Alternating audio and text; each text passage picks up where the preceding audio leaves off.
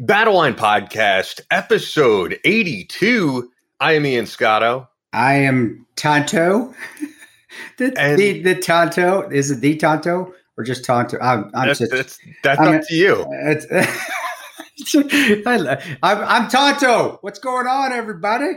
Um, so yeah, I'm, uh, for the new listeners out there, as I always like to give a little introduction to what we do. Uh, you know, the podcast has been going really well. If you look on Apple Podcasts, we have over 200 five star reviews, or close to 200 five star reviews at this point, and I, I really feel, I, I, hey. I'm biased, but I think this is one of the best podcasts out there. And it's not necessarily because of us, it's because we interview some of the most inspiring Yeah. and and really heroic people like Ron Moeller, who we're going to get to on this episode. And, you know, we, we I, I think, and even though people they want to listen to all the polit- politics, and uh, I, I, I think they subliminally want to be angry a lot. Oh yeah, This this show isn't. It's not. We we, we want it, and we plan it that way. We never we didn't have a fantastic sense of direction, but one thing we did at the beginning, and we both talked about, is there's enough poli- political bullshit out there. We don't need to be talking about that. We need to be talking about stories that are inspirational, not to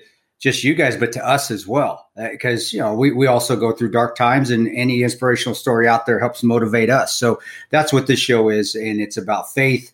Uh, even if you're an agnostic or an atheist, there's still faith out there in something. But it, it shows motivation uh, and what other people have done in their lives to overcome adversity, and that's the route that we're going to continue to head on. Absolutely. And you know, we still cover news in the special operations world. We cover news if it's pertinent to what we do, which we will do in a minute. Uh, but before we get to that, we've been talking so much about Ned, and you know, I, I hear from them, and a lot of our listeners have become subscribers. They are regular subscribers to Ned because it has helped them with so many different things. Uh, you know, I'm going to give you a little anecdote for myself. Uh, just this past week, I did get my first uh, shot of the Pfizer vaccine. You know, they give you all the details of what side effects you might have, headaches, or any of that. I, uh, like most people, didn't have much of a side effect, but did have some soreness um, on Wednesday night when I got it. And I figured rather than take a painkiller or anything like that, I have a great tool in my arsenal, as I, I always say, which is Ned. And the, the thing is, not only will it help alleviate that pain, you'll also get a great night's sleep. You get that, uh, what a lot of people refer to as that REM sleep, but what I've learned from the great uh, supplement guy, Victor Conte, is that it's actually not REM sleep. It's that delta sleep, is that really deep sleep that you're in. And when I take Ned, I do have dreams and I do wake up refreshed. Uh, as long as you give yourself enough time before bed to take it and get in that relaxed state.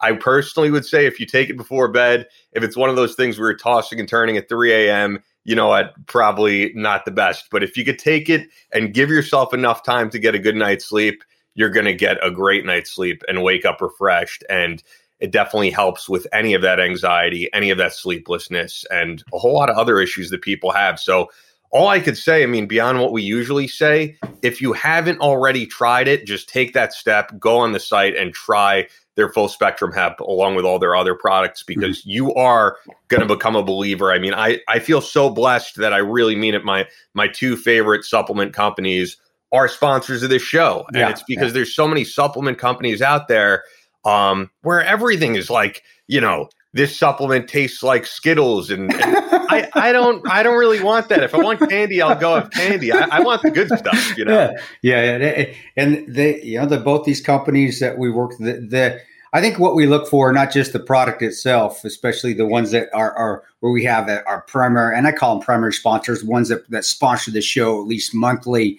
um, if not weekly. Uh, th- it's those companies that have great integrity and great values within their organization. And you can tell by their products, but also when we talk to them via email or via cell phone that that integrity is part of their operation, is part of their ethos in their company, and it reflects on their products. So uh, you know, I, I, Ned is is awesome. I still every day the the immunity blend. I, I it makes me feel good. I, and I the CBD oil, the the full spectrum.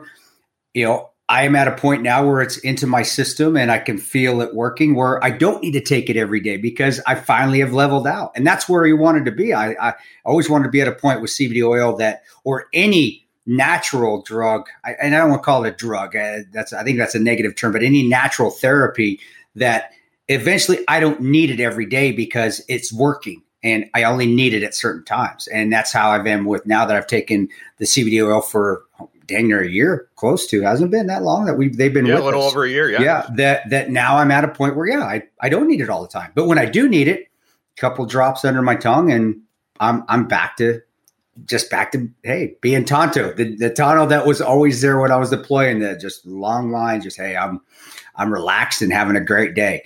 Uh, and then the body butter as well. Being a guy that works out a lot and being older now in my 50s, I'm in the AARP category now. I definitely need something that helps out with muscle soreness. And the body butter is, dude, by far the best thing out there. And I don't smell like icy hot all day. so, guys, try get with Ned. Try them. Their products are top notch and they have a fantastic customer service uh, base over there, and their organization is based in integrity and values and and and and, uh, and honor. I, and that's something as a veteran I look for. So tremendous yeah. company. So if you've been in the market for CBD, you've been on the fence. I mean, this is your calling. This is the best stuff out there. It is the purest stuff out there. Go to helloned.com slash battleline or enter the code battleline at checkout for 15% off your first one-time order or 20% off your first subscription order plus free shipping which a lot of our listeners have now been doing so that's h-e-l-l-o N-E-D dot com slash battleline to get 15% off your first one-time order or 20% off your first subscription order plus free shipping. Thank you, Ned. Let's hit it.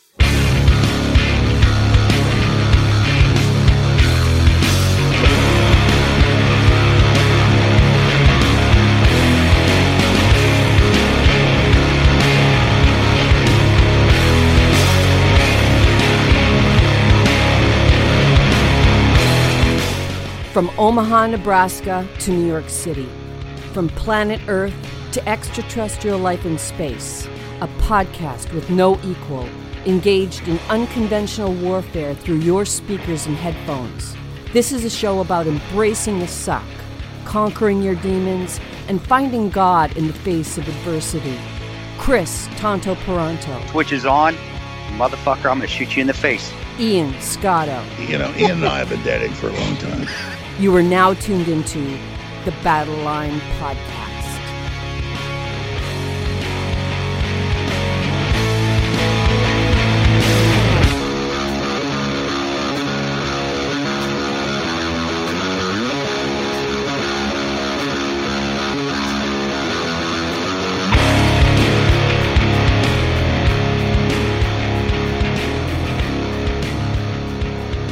Switch is on Battleline podcast. Very excited to have Ron Moeller on this episode, who has a insane resume.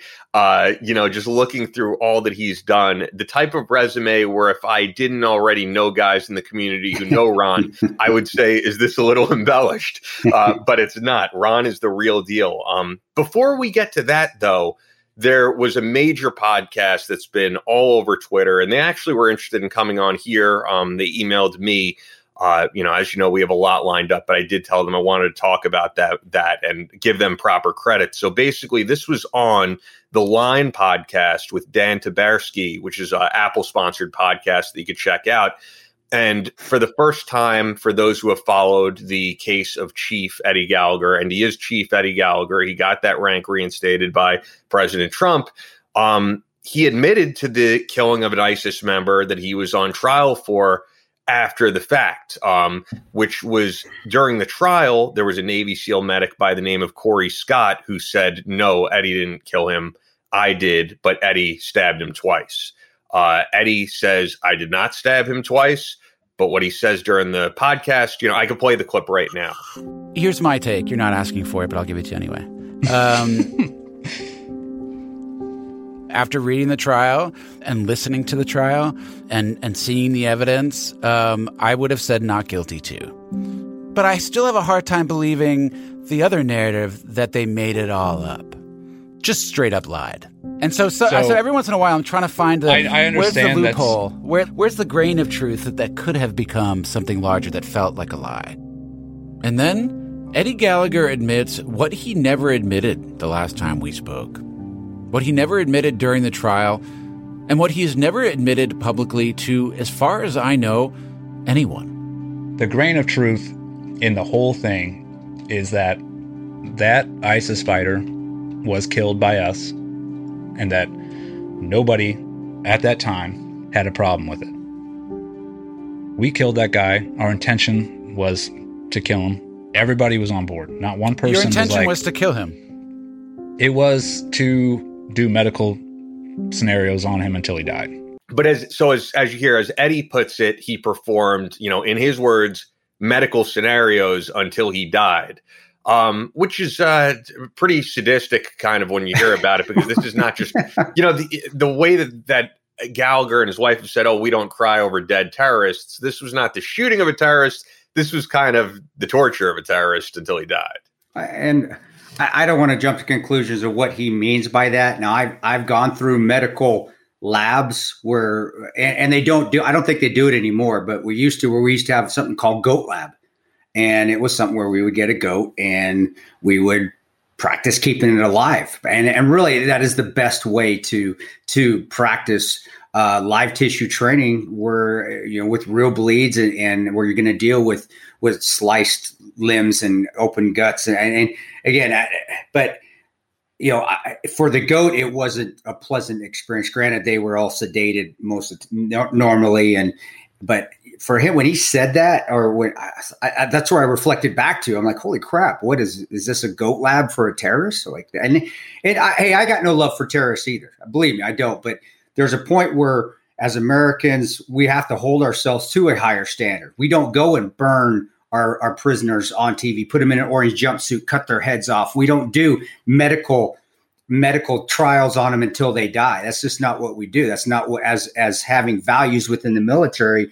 That's not what we sign up for, and that's not ever what I want it to be either. I mean, if, if we're in a firefight, and I need to shoot a terrorist and I need to kill him. I'm going to kill him, but I'm not going to sit there and drag it out just because I'm I'm pissed off. And it's hard to not be pissed off. I'm not going to tell you it's it's very hard, but that is why we are Americans. That's why we serve under the United States flag. That's why we do have a lot of respect and honor, and we have the values within the military because we hold ourselves to a higher standard. We're expected to, and especially when you get in the special operations community, and and I, I, that even to a higher standard than what the regular military is. So um, when he said that, it, it's disappointing. Um, it really is disappointing. It's angering. I, I think I'm I'm playing it down a little bit, but it makes the rest of us look bad, like we're all sadistic fucks. Eh, I'll put it simply, and we're not. Um, I, have had I've had several stories where I've had a chance to hurt a terrorist. I actually wrote about one in the Ranger Way where we had a Taliban prisoner and we were searching him. And this was right after Khost happened. I don't know if you know what happened to Khost. It was depicted in in the, the movie where they got Bin Laden. What was the, the movie with Jessica Chastain? Where they are you, are you, uh, uh, Zero Dark Thirty? Zero Dark Thirty. Okay. That incident in Khost was actually GRS. That was Blackwater GRS guys, Jeremy Southside where the, we had a terrorist, right? It's right at the beginning of the movie where the terrorist came in and we allowed him all the way onto the compound. Not we, I wasn't there. I was actually in Kabul at the time. But the terrorist or the asset, the chief of base for the CIA allowed him all the way on the compound and he detonated a vest and killed four GRS guys. One uh, GRS was also wounded, Doc Wyatt, and he killed the chief of base that was there, which made the hugely bad call. Didn't listen to GRS, who was telling her, don't do this. Well, anyway, go to Kandahar. I was down in Kandahar later after that event, and we had made adjustments. We had moved a building approximately 600 meters from the compound. So if we ever brought an asset in, we would search him out there. So of course we would still die, but the but the base would be okay. Well, went there with the Taliban. He was there. He was being an asshole. I had another mentor of mine who passed away. His name was uh, was Joseph Bixler X, and we had every reason to kick the living shit out of him because of how he was acting and how he was, and he was Taliban. And I remember just looking at him, looking in his eyes, and I remember I, I told X, X, dude, I know you want to beat the living shit out of him. Let's not get to that point yet. And and I remember I grabbed my Bible. I had a little pocket Bible out of my pocket, and I showed it to him. I said he wouldn't let us search him because we couldn't touch the Quran. We weren't worthy enough to touch his Quran, which was supposed to be up here. We didn't know if that was a Quran or not, or anything else on him. And I said, hey, we are believing the same God. I said, translate this. I had an interpreter. I said, tell him we believe in the same God and he's welcome to touch my Bible. And when he saw, I saw his eyes just go like this. And I said, is, is he going to allow us to search him now? If not, we're going to have to get physical with him. And he allowed us to search him. That's what I'm saying. There are points where you can let your emotions for what happened. And believe me, we wanted to kill Taliban because we had just lost four GRS guys. Four GRS guys just blew up just recent, just right before that. And you still have to, because we are special operations, because we are supposed to be tip of the spear, because we are Americans, because we are supposed to hold ourselves to a higher standard, you have, still have to control your emotions and not let them get the best of you. And then, of course, not brag about it, which is what it's. Sent I, I, you know, I wasn't there, but the tone I got, I don't know what tone you got, was more of like a like a braggart. And that yeah, I mean, me we also know that he, you know, the one thing he was found guilty of uh, of all the charges was the posing with the picture, and you know, the posing with the picture is a that, that's what that is. Um, you know, the, the, podcast was very balanced, I'll say, in that it does go into who Eddie Gallagher was as a whole, and you know, it, it reveals that Eddie Gallagher was diagnosed with 18 TBIs. He did have eight, 18 um, traumatic brain injuries, and this could factor into things. Um, but from my perspective, you can't you can't use that as an excuse. Just the same way that uh, I think sometimes people who are sympathetic to the military will use that as an excuse, just as people on the left you hear all the time. Yeah, yeah. someone commits some heinous act and they go, "Oh, well, he didn't have all these chances in life. He was yeah, raised yeah. by a single parent." Well, it, do, it doesn't matter. Um, you know, the, which is why it's the same way. Uh, I'll say personally, from my perspective, I'm not in favor of all this hate crimes legislation because I don't think it really matters why you committed an act of violence against someone who was innocent. If you did it, it, it's illegal to assault someone, regardless of the reason. And you know, in New York City, they've been talking all about this is unrelated, but I'm just giving you an example. They've been talking about this rise in uh, hate crimes against Asian people, including things on the subway. Well, we know a guy who was assaulted on the subway, and it had, you know, as far as we know, it had nothing to do with race. Yeah. Our friend Dave Park was assaulted in that same way on the subway, and the way Dave said it, this guy just wanted to murk someone. It's target and, of opportunity. Yeah. Yeah, and um, that wasn't covered by the media. That wasn't covered by the news because it it wasn't going to incite anybody. It was a white guy, you know, veteran getting assaulted for we don't know what. And the punishment for that guy should be the same yeah. as someone who assaults someone for race. I don't I don't think there should be a difference. Just like I don't think you could hold uh, you could say, well, this guy yeah. should be let off because he had 18 TBIs. Uh, I understand that. I'm sympathetic to that, but it doesn't change the fact that you did something that was unlawful. And then not only you could have just left it at that, you know, he was found innocent of all the other charges. He was reinstated his rank by President Trump. He could have walked off into the sunset, as you often say, and just yeah. gotten back to life as usual. But now he's going on a podcast and saying, "Well, actually, we did kill that guy, and none of us had a problem." And that's and we talked about that on the other show. It's like, hey, dude, you won. You you, you really won. Now, just the best thing you can do now is go live your life and just disappear. Just just fade away into the sunset and enjoy your life with your wife and your family. And here we are again.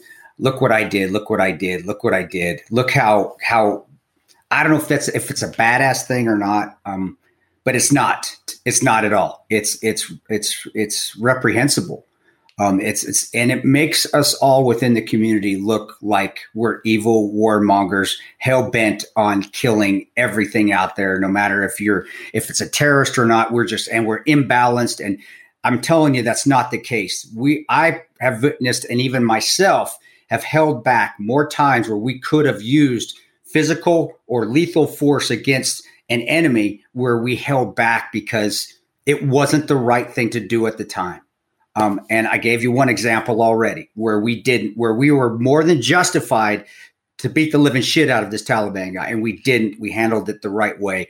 But so I, I get the emotions, I do, because I felt those emotions. The oh, you sons of bitches, you just killed four of our guys, and you're going to tell me that now I can't do anything to you and you have to okay what are we? Well i'm a ranger. X was a seal. Great seal. I believe he was teammate. Um, so don't think that all seals are like this either. I don't want to put seals in the category that he got because it's not the case either. X was a tremendous seal. He was one of my mentors. Learned so much from him before he passed away. But again it was being able to take a step back and be okay who are we? What's our job? Control the emotions. That's why we are supposed to be at the top of the spears because we're able to handle our emotions and let's get the job done. Not let's torture a Taliban, uh, ISIS or Taliban or Al Qaeda or or Fala Sahate or Ansar Sharia or any any of that. Let's not torture. We're not going to torture them just because it makes us feel better because they killed our brothers. I get it, guys, but that's not us. That's not what we do on the field of battle. Yeah, we're rip the living shit out of them. We'll kill them when they're trying to kill us. That's that's what we do. But we have rules also with POWs, and we need to follow those rules and those standards. And we have the values I wrote about the Army values in the Patriots Creed. Every branch service has values of the sim. They may not be named the same, but it's the same sort of thing: integrity, honor, duty, duty, personal courage, which is part of moral courage, which is something that they didn't exemplify with the Taliban prisoner that we have to live by and we have to serve by. And if we're not able to do that, then well, if you're not able to do that, and you don't belong in the special operations community. But if we're as a country aren't able to still hold ourselves to those standards, we need to fix it somehow. I don't have an answer how we can, but we definitely need to because that's why we have the flag and the Stars and Stripes and why we stand. And it's not just to remember those that passed away, it's to remember how great this country is and how we do hold ourselves to higher standards to respect others out there and respect even our own and even respect have some respect towards our enemy. I respect I respect our enemy. They're some tough sons of bitches. They use everything for their disposal uh, uh, to to win Mm, and uh, I know they treat our prisoners differently than how well you know we like to think that, but obviously with Eddie Gallagher, it's not that way. But um, I know they do horrendous acts to the to their prisoners of war, and, and we've seen it on YouTube and stuff. But we don't do that. That's not what we do. We, we, we yeah, and um, you know, it doesn't excuse it, as I said earlier, but I, I do think yeah, you know, it does factor in. I, I don't think this is uh, how Eddie Gallagher started. It's when you go on deployment after deployment after yeah. deployment after deployment, which he did. He's a guy who served, had a very long career. I know that it changes people. Yeah, it does. It does. And I, I can't use that as an excuse. I won't say that as an excuse either, because when that Kandahar incident happened, I'd been deploying for four years at that point. Yeah, dang near for, for five years, uh, close to five. So I did multiple deployments to Kabul Khost. I mean, uh, Kabul, Herat, Baghdad, Mosul. I've been in Kurdistan several times. Uh, Kirkuk. Um, I'd seen a lot at that point, and uh, and again, that's that's still why we, if we're going to be that tip of the spear, we have to be able to handle those pressures, see those changes coming, and still be able to adjust fire in ourselves so we don't have those loose cannon moments, or we got to step away and take a break and it's one or the other. And you say, well, Chris, you are a contractor. You can do that. He was in the military. He can't. Well, honestly, as in the military, I, I think it's a little bit easier because you have all those assets available to you as far as psych evals, as far as counseling. You do demobs, demobilizations when you come back from a deployment, and pre-mobilizations before you go out, which you're talking to a therapist or a psychologist or somebody, a counselor that's saying yes, he's good to go or no, he's not. Whereas a contractor, dude, and I've seen guys uh, that you can lie about it all day. I'm good to go. I'm good. No, you're not. Well, who's gonna bullshit? Who you gonna sell? Who's you gonna ask and talk to that I'm not good to go? Because we don't get that. You just get your orders, you get on a plane, you fly out. Yeah. So, so yeah, bro. I, I, I, I know there should be checks and balances, but they were already there. The checks and balances were were there. The the uh, the quality control.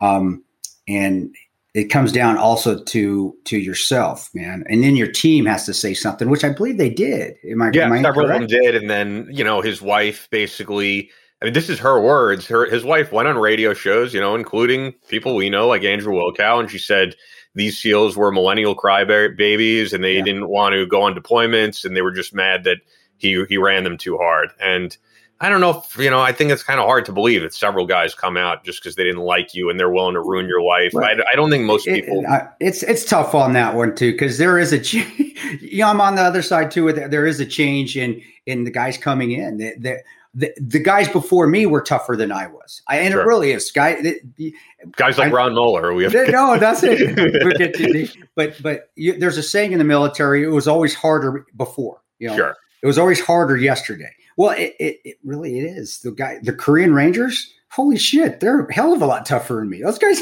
uh, Battle of Bastogne, 101st Airborne, the airborne, the paratroopers, fuck yeah, they're tougher. Uh, the things they were able to handle. So, and I do believe because of politics and because of uh, of of regulations and and we have to up the numbers, so we have to lower the standards. You do get a physic, maybe not physically, but well, yeah, sometimes physically, but also a mentally weaker individual uh, that come in later. Now I know guys are going, "Oh, fuck you, Tanto. I'm still a bad," and you are. You're still badasses. But you see where I'm going with this? It does get every generation is a little bit weaker. We are not as strong as the greatest generation. The people that fought in World War II, just mentally, physically, and emotionally, how strong they were. I, I will say first and foremost, I am not as strong as those guys inside. Most those guys are were hard as nails. Um, but uh, you know, with Eddie saying that and his wife saying that as a reason too, it's you know I, I can believe parts of it, but but after more stuff comes out, yeah, there were multiple things. Yeah, stuff that didn't make it to trial. Yeah, th- then I, I tend to say, well, uh, maybe so, but that still didn't lead lead them to come out because you're just admitted that you, yeah. you just admitted that you tortured a terrorist. Which I yeah, we have to get to Ron. If I could put a little ending on this, at least for me, I would say this as even I guess you can call me a member of the media. I mean, what we do is not mainstream media, but if you have something that you did that's even questionable, don't talk to media you know, not not just him. I mean, there was also that guy Matt Golsteyn. He went on Fox News and he yeah. said he did something yeah. that was illegal. We talked he, about it. He could have gotten away with it, you know. And and I'm not saying get away. You know, talk to a therapist, talk to someone who could help you. I don't go running to Fox News or no. don't even come on this podcast. Don't come on this right? show. Yeah. because yeah. actually I'm one of the few people who say maybe we should edit that out because I don't want to see you in jail. you know, if someone does admit something like that on the show. But most people will say we got an exclusive oh, running. Yeah, we got to run that. So yeah. So anyway, with that, we got to get to Ron Moeller. Uh, before we do, Fort Scott Munitions is a proud supporter of this show. We love what they do. If you are looking for ammunition, for home defense, for hunting, for shooting at the range. This is the best stuff on the market. They're a manufacturer of multi federal patented solid copper and brass CNC spun ammunition. It's designed to tumble upon impact, which is their trademark, tumbles upon impact in soft tissue, leaving devastating wound channels for faster bleed out and quicker incapacitation. This ammunition was originally developed to innovate and improve on the standard of military grade ammunition design. And it was found that not only did the TUI ammunition outperform competitors in the self defense industry, but it quickly became apparent that it would be a top contender for hunters alike. With the ammunition being CNC spun, the tolerances are some of the tightest on the market ensuring that you receive the same results with each pull of the trigger. And that's why so many guys in the contracting world, former operators, use this stuff. So guys like Tanto, Fort Scott Munitions is available throughout privately owned businesses in every state. Go to the dealer locator on fortscottmunitions.com and you're going to find a dealer probably within just a few miles of you. If it's a little bit of a drive, take the drive. It's going to be worth it. And uh, if you're looking for merchandise from them, they do great shirts uh, and everything else. You can go to fortscottmunitions.com, use the promo code BATTLELINE, and you'll get 15% off. Once again, fortscottmunitions.com, F O R T S C O T T M U N I T I O N S. Offer code BATTLELINE for 15% off. One word. Fort Scott Munitions is a proud supporter of Kris Paronto, Battle Line Tactical, and the Battle Line Podcast. Joining us for the first time on Battle Line Podcast, Ron Moeller, CIA paramilitary operations officer from 2001 to 2012. And as I said during the intro, I mean, your resume is incredible. It's really too much to list. So I'll give you guys some of the highlights. Uh, United States Air Force Intel from 76 to 88, Army Civilian Case Officer from 88 to 95, Defense HUMINT from 95 to 97 and then DIA, CIA, and OMA from 97 to 2001. Combat deployments to Afghanistan, Pakistan, Uzbekistan, Iraq, the Persian Gulf, the Balkans, and more. And uh, you have two sons who are a Navy corpsman and an Army paratrooper. And it's an absolute honor to have you on. Yeah.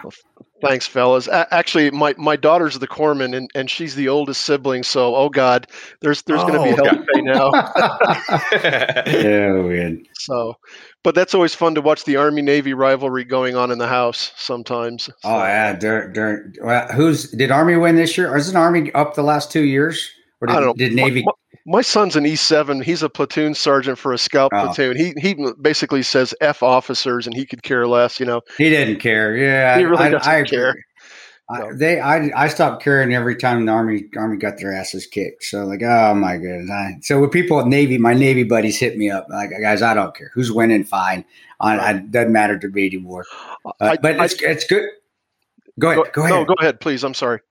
No, I, I, I, you know, with your career, and I know we're going to get into it, but really, I, I, I want all the because we get so many young listeners on this, and and people that want to go and serve, and and you know, you're route, you're from the old. I, am not. This is. I'm much respect to you. You're from. You know, you're you're you're in the jawbreaker days. You're back. You know, back when case officers, in my opinion, were actually case officers. They, you know, they and they had to put their time in before they actually became case officers. They weren't case officers right out of college.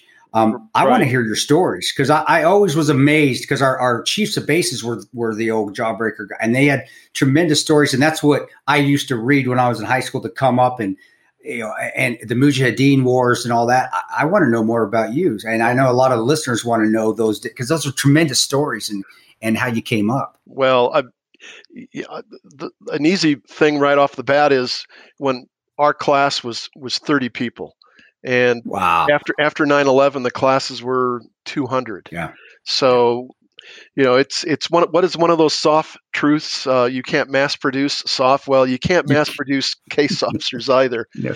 and um, you know, we suffered from a lot of one tour officers who yeah. um, then went out and, and, resigned from the agency, um, became contractors, and making double, triple yeah. what they would have made, yeah. and or writing books and you know, basically becoming the talking heads on Pick Your Network.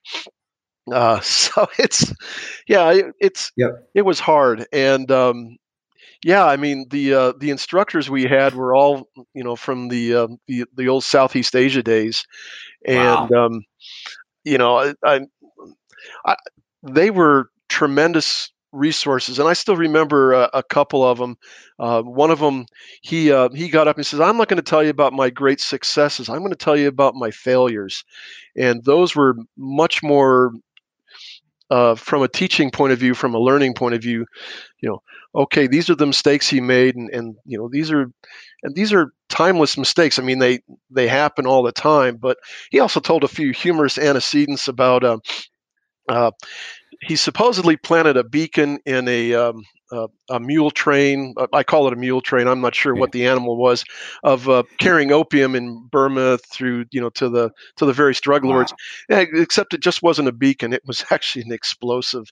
So uh, so they blew they blew up the uh, the opium train, the animal train.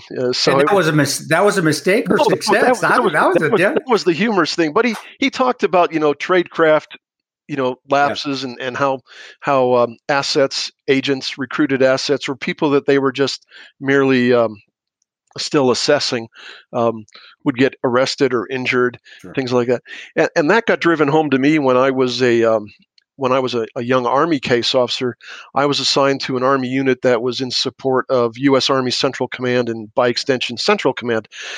Um, and we we had uh, several Iranian assets and um, one of these Iranian assets, he was able to travel to the United States um, to visit his daughter. So he had a legitimate reason to come to the United States. And that's where we were able to meet with him, debrief him, give him new taskings, give him some specific training for the taskings that we had provided him. Sure. Uh, this was mostly dealing with um, weapons of mass destruction. Um, we always give the security brief before they go. You know, hey, you're going to get stopped when you show up at Tehran Mehrabad Airport, yada yada. And I guess for whatever reason, he um, he absolutely collapsed. you know, when you know the, the customs guy said passport, please, and and and we also provided them with because he was traveling to Europe, but we when he got to Europe, we, he was provided with what we called an insert visa. It's not a, a stamped visa in the passport; it was just a paper insert. Sure. So it it kind of it protected him. But anyways, he collapsed both him and his wife, who were the only family remaining in Iran, got thrown in jail. Um, and a, about a year or so later, we we we found out through all sorts of other means that both of them had been killed, executed, shot, um, or maybe hung. I can't recall. Um, so it was our very sad and awkward duty to go visit the daughter um, in the you know and give her the the death benefit and try to explain without revealing too much. I mean, and she had already known and she knew about her parents' things. So we, um, oh God, it was it was hard. You know, it, it really drove home the, the human aspect of human intelligence. There is a cost to be paid, and it really drove home how to you know we really need to be super professional and and you know you kind of get that you know that spidey sense that sometimes you know maybe maybe maybe we shouldn't take this guy because he was a little nervous when we were doing some of the training and even though it was what we thought fairly innocuous he was so nervous and maybe we should have just stopped the training and sent him home but we were under pressure from higher to get stuff done. So yeah it it sucked. It it was hard Is that something when, when as you went on, is that you learning from your failures that if somebody distri- uh, displayed those sorts of traits, the nervousness, the ticks, the things that may give them away, that you say, okay, we're not going to use it. We're going to we're we're against using, or at least making the recommendation to hire, whether they listen to you or not. That's another thing. But uh, but Right. making the recommendation, hey, this is we're not going to use this guy. This is why, and and and Oh, we need to find somebody else. definitely i i you know that's where i i think i it wasn't it wasn't just role playing anymore it wasn't Yeah. you know i'm the cool guy on the block you know look at me i'm i'm driving my fancy sports car you know i'm pretending i'm i'm all that in a bag of chips i mean this was this was real life real tragedy and Yeah. and so when you know the boss who you know at least the army guys they had had- they had had a lot of street experience and things like that so they they were more amenable but later on you would sometimes you would especially when it was defense HUMINT service which is a whole in the early days it was a total Yep. cluster Wow. uh, but anyway they you know you would sit there and, and you would i was pretty forceful you know you know I, if i'd still been wearing a uniform i'm sure i would have had article 15 collection up and down the, so i mean i wasn't insubordinate or well i yeah maybe a little bit Yeah, yeah. you, you got to be any anybody that's got anything done has always had a little bit of insubordination in them or done something. I, I, I hey, I was insubordinate as hell. I hated uh, leadership. I listened to them, but I would always question oh yeah everything. Uh, and that started in basic training. That started with me, where they told us to do a drill, and I, I- like uh, we're gonna do an assault. Let's assault up the hill. And like, wait a second, the bad guys are up the hill. Well, no, let's flank it. And me and my buddy flanked it. But the drill sergeants, they were smart, so they set up tripwire. So when we flanked him and I. But I remember a drill sergeant looking at us and goes, going, "You guys are the reason that we're successful. It's because you're thinking outside the box.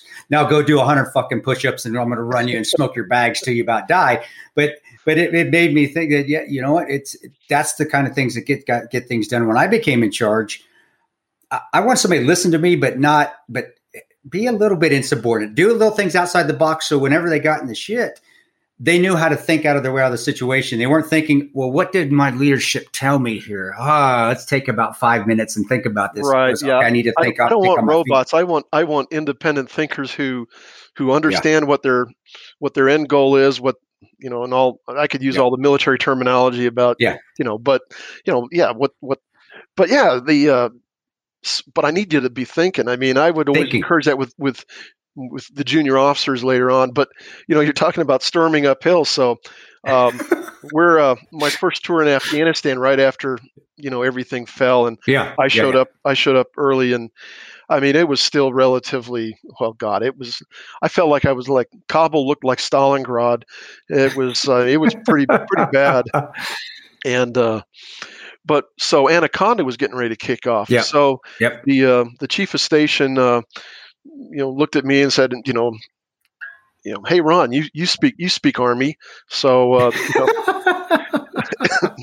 well, that, and which which highlights a, in a, a small thing about there's a lot of people in the agency outside the paramilitary Yeah. realm that have zero military experience, have a lot of disdain for the U.S. military, and oh, I'm serious, and yeah, and Yep. and have no idea how to how to communicate, and you know, different services use different language yeah. things. Oh, yeah. So, um, so he brought me along. So we go, uh, we fly up to Bagram, and uh, we're in the in the the TOC, which is in an old Soviet hangar that they still sort of worked.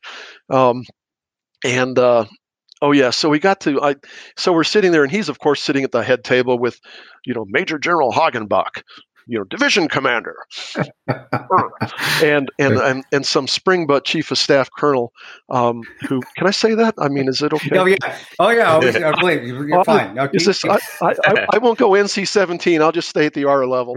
no, you're say good. anything No, you you're, want, you're, man. fi- you're fine. I, No, we, I, But uh, you're, you're you're spot on. No, you're spot on. I, I, so I, e- yeah, even, keep going. even in the initial days of the war zone, um, they had PowerPoint. God bless the U.S. military. And although it wasn't with the full color dynamics, it was pretty simple color PowerPoint. You're st- you're watching powerpoints in, in the damn Russian. I, I know where that. I know In, where in the top, yeah, in the top. It, it was. kidding It, me? it was still. It, they they had set up the the tent, the, the field top. Yeah, But yeah. of course now it's all built up inside, you know, with Yeah, all the fancy yep, yep. plywood. And, you know, thank you. Seabees, um, or Red Horse, or somebody. Uh, the um, so anyway, so the first slide comes up. It's the it's the it's the decision brief for exercise Anaconda, and you know, bad bad Ron. I I spring up from the peanut gallery, and I say, "What the." You know, we are not at NTC. This is not a freaking exercise. This is a real world operational mission. And the chief of staff just looks at me like I've just, you know, said, Hey, sir, you got a big dick growing out of your forehead. What up? Well, you, well, you, well, you kind of did. I mean, you have to. tr- Truth, Well, truth, you have to be honest with them. And and Hagenbeck just looked looked at me like, who the hell is this? Because I'm a civilian. I'm you know, Yeah. I'm dressed I'm dressed like a cool guy. You know, hi, I'm the REI model this week. You know, and uh, and and the chief of station turns around and goes, Ron, inside voice. And, and he turns around he goes, proceed. And it, but it was, oh God, it was a cluster. I mean, Anna, Yeah. you know, yeah, I, I remember. yeah, I, I, you know, why are we landing downhill from the enemy? Why can't we land on top of them or above them? It, it was all sorts of things. It was, I I remember that that uh, my my uh, my first first sergeant and my first captain, uh, which were the command sergeant major Ten mountain at the time, Grippe. He was my first first sergeant. Frank, awesome first sergeant, Fr- Frank Grippe, and then uh, which now is General Pete LaCamera. He was my CO at the time. They were the tenth mountain unit that got the mortars. You know, really saved a complete decimation Hello? during Anaconda okay.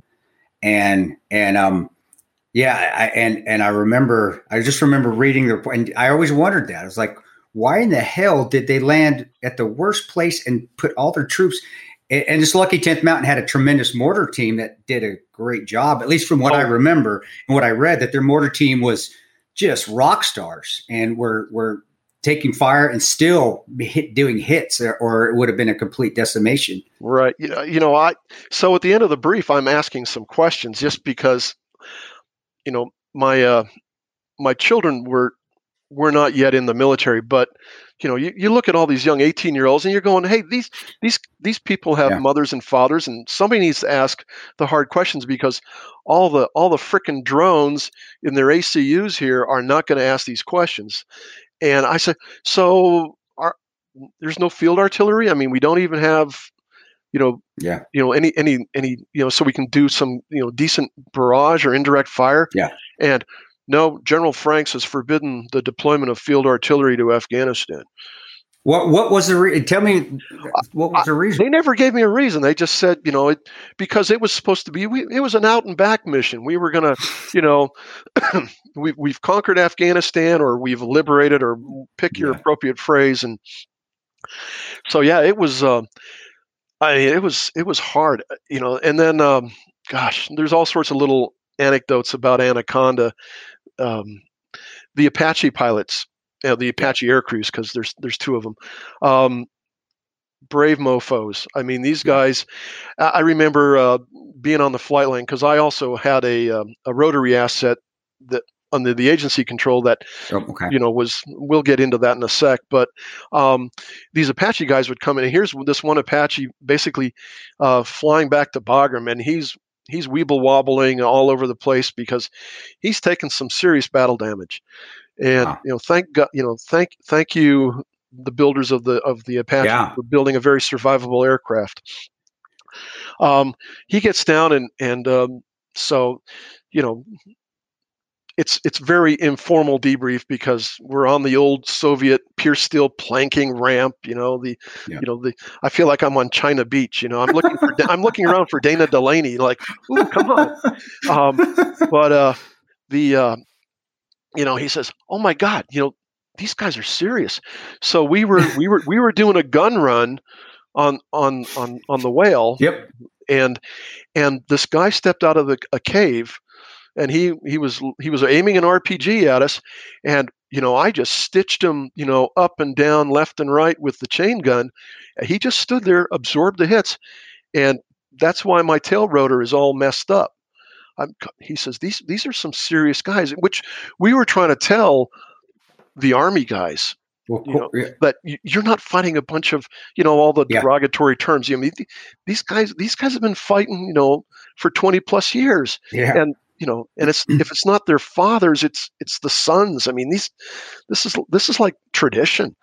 I mean it, been, were you were you in were you in first with it uh, ron were you in when when it was the mujahideen wars? Were you in the air force at that time i was i was in the air all force. that was going yeah so, i mean as somebody that should be listened to about how the Muj should is going to fight it should have been you up there doing that powerpoint presentation saying guys no, this is what you're getting into, or, or at least they should have briefed you, or, or, or the, the leadership should have said, "Hey." They, there was no country awareness. The, uh, the very very little of that. Um, I mean, fast forward to 2012, 2013, my final tour there.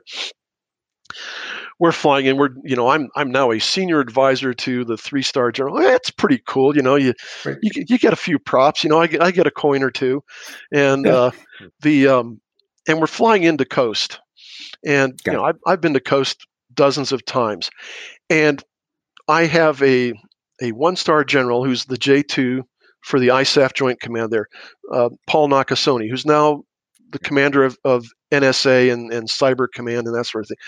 Great guy, wonderful. My wife loves him because he always smells so nice. He, whatever his aftershave is, you know. yeah, she, she embarrassed me one time at a change of command when she came up and gave him a hug. Said, "Oh, you smell so nice." Um, but uh, he's he's looking, and, and the hills around Khost. If you've never ever been there, and and uh, you know, I, I never want to really go back. Um, is that they're they're smooth as a baby's behind, with maybe an occasional tree growing up.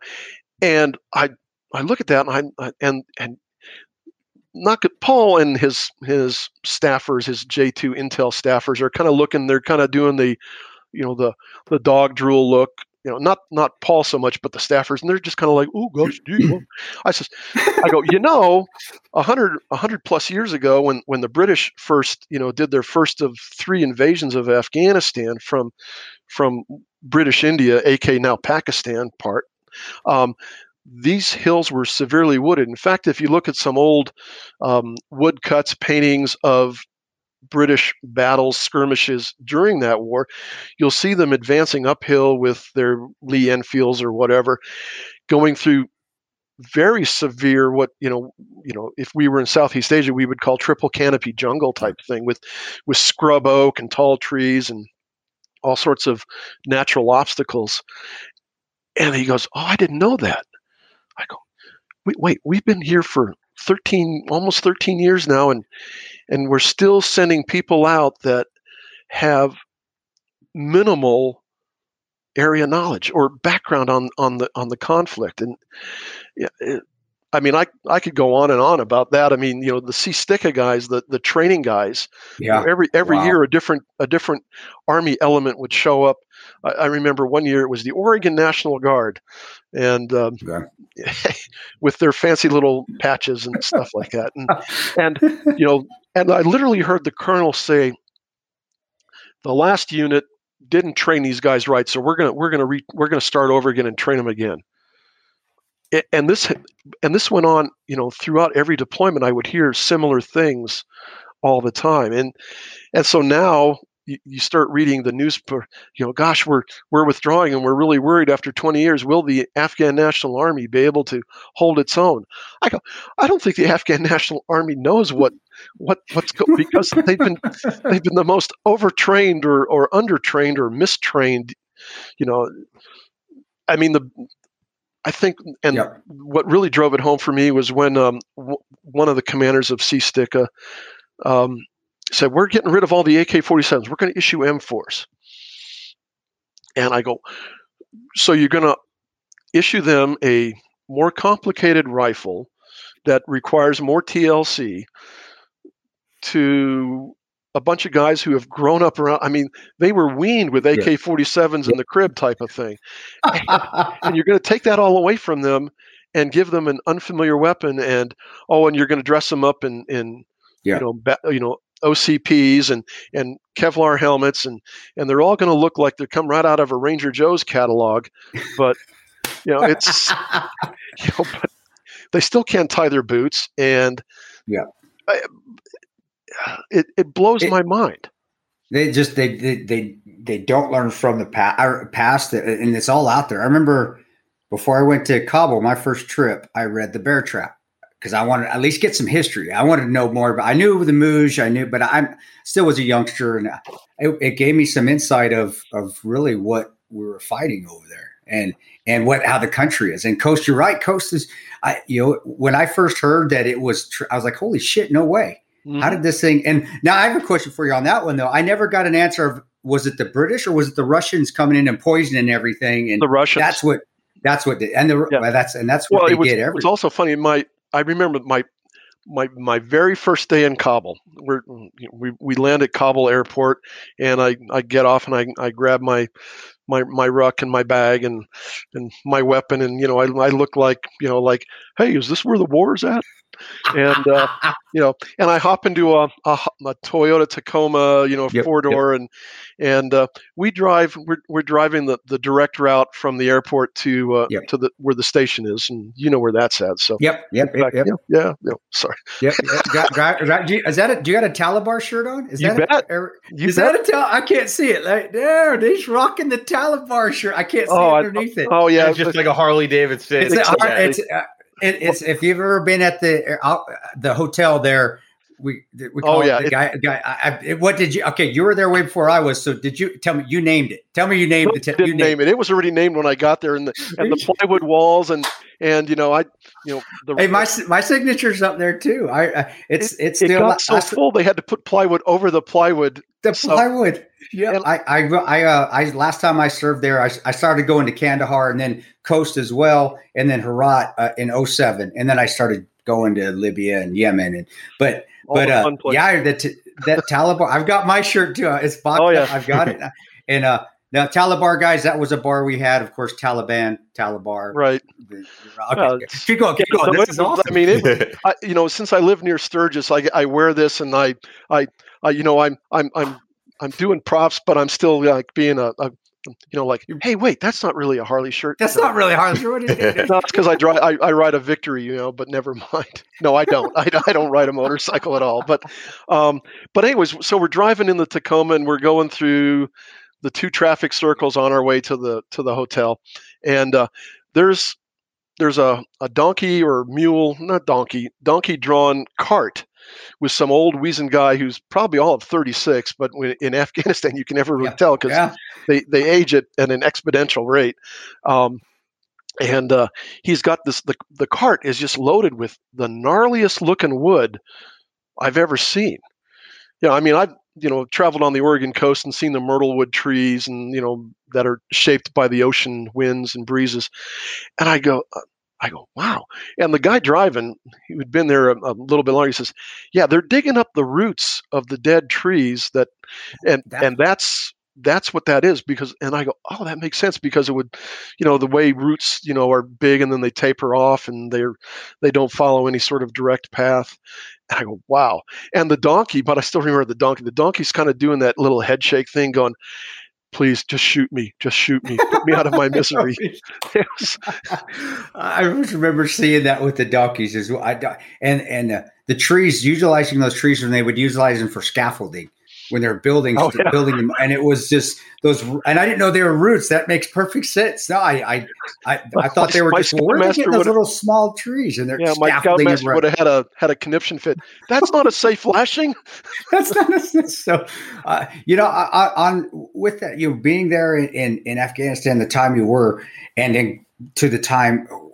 And my, what is your opinion? I, I mean, you're giving it for the most, but going until you left in 2012.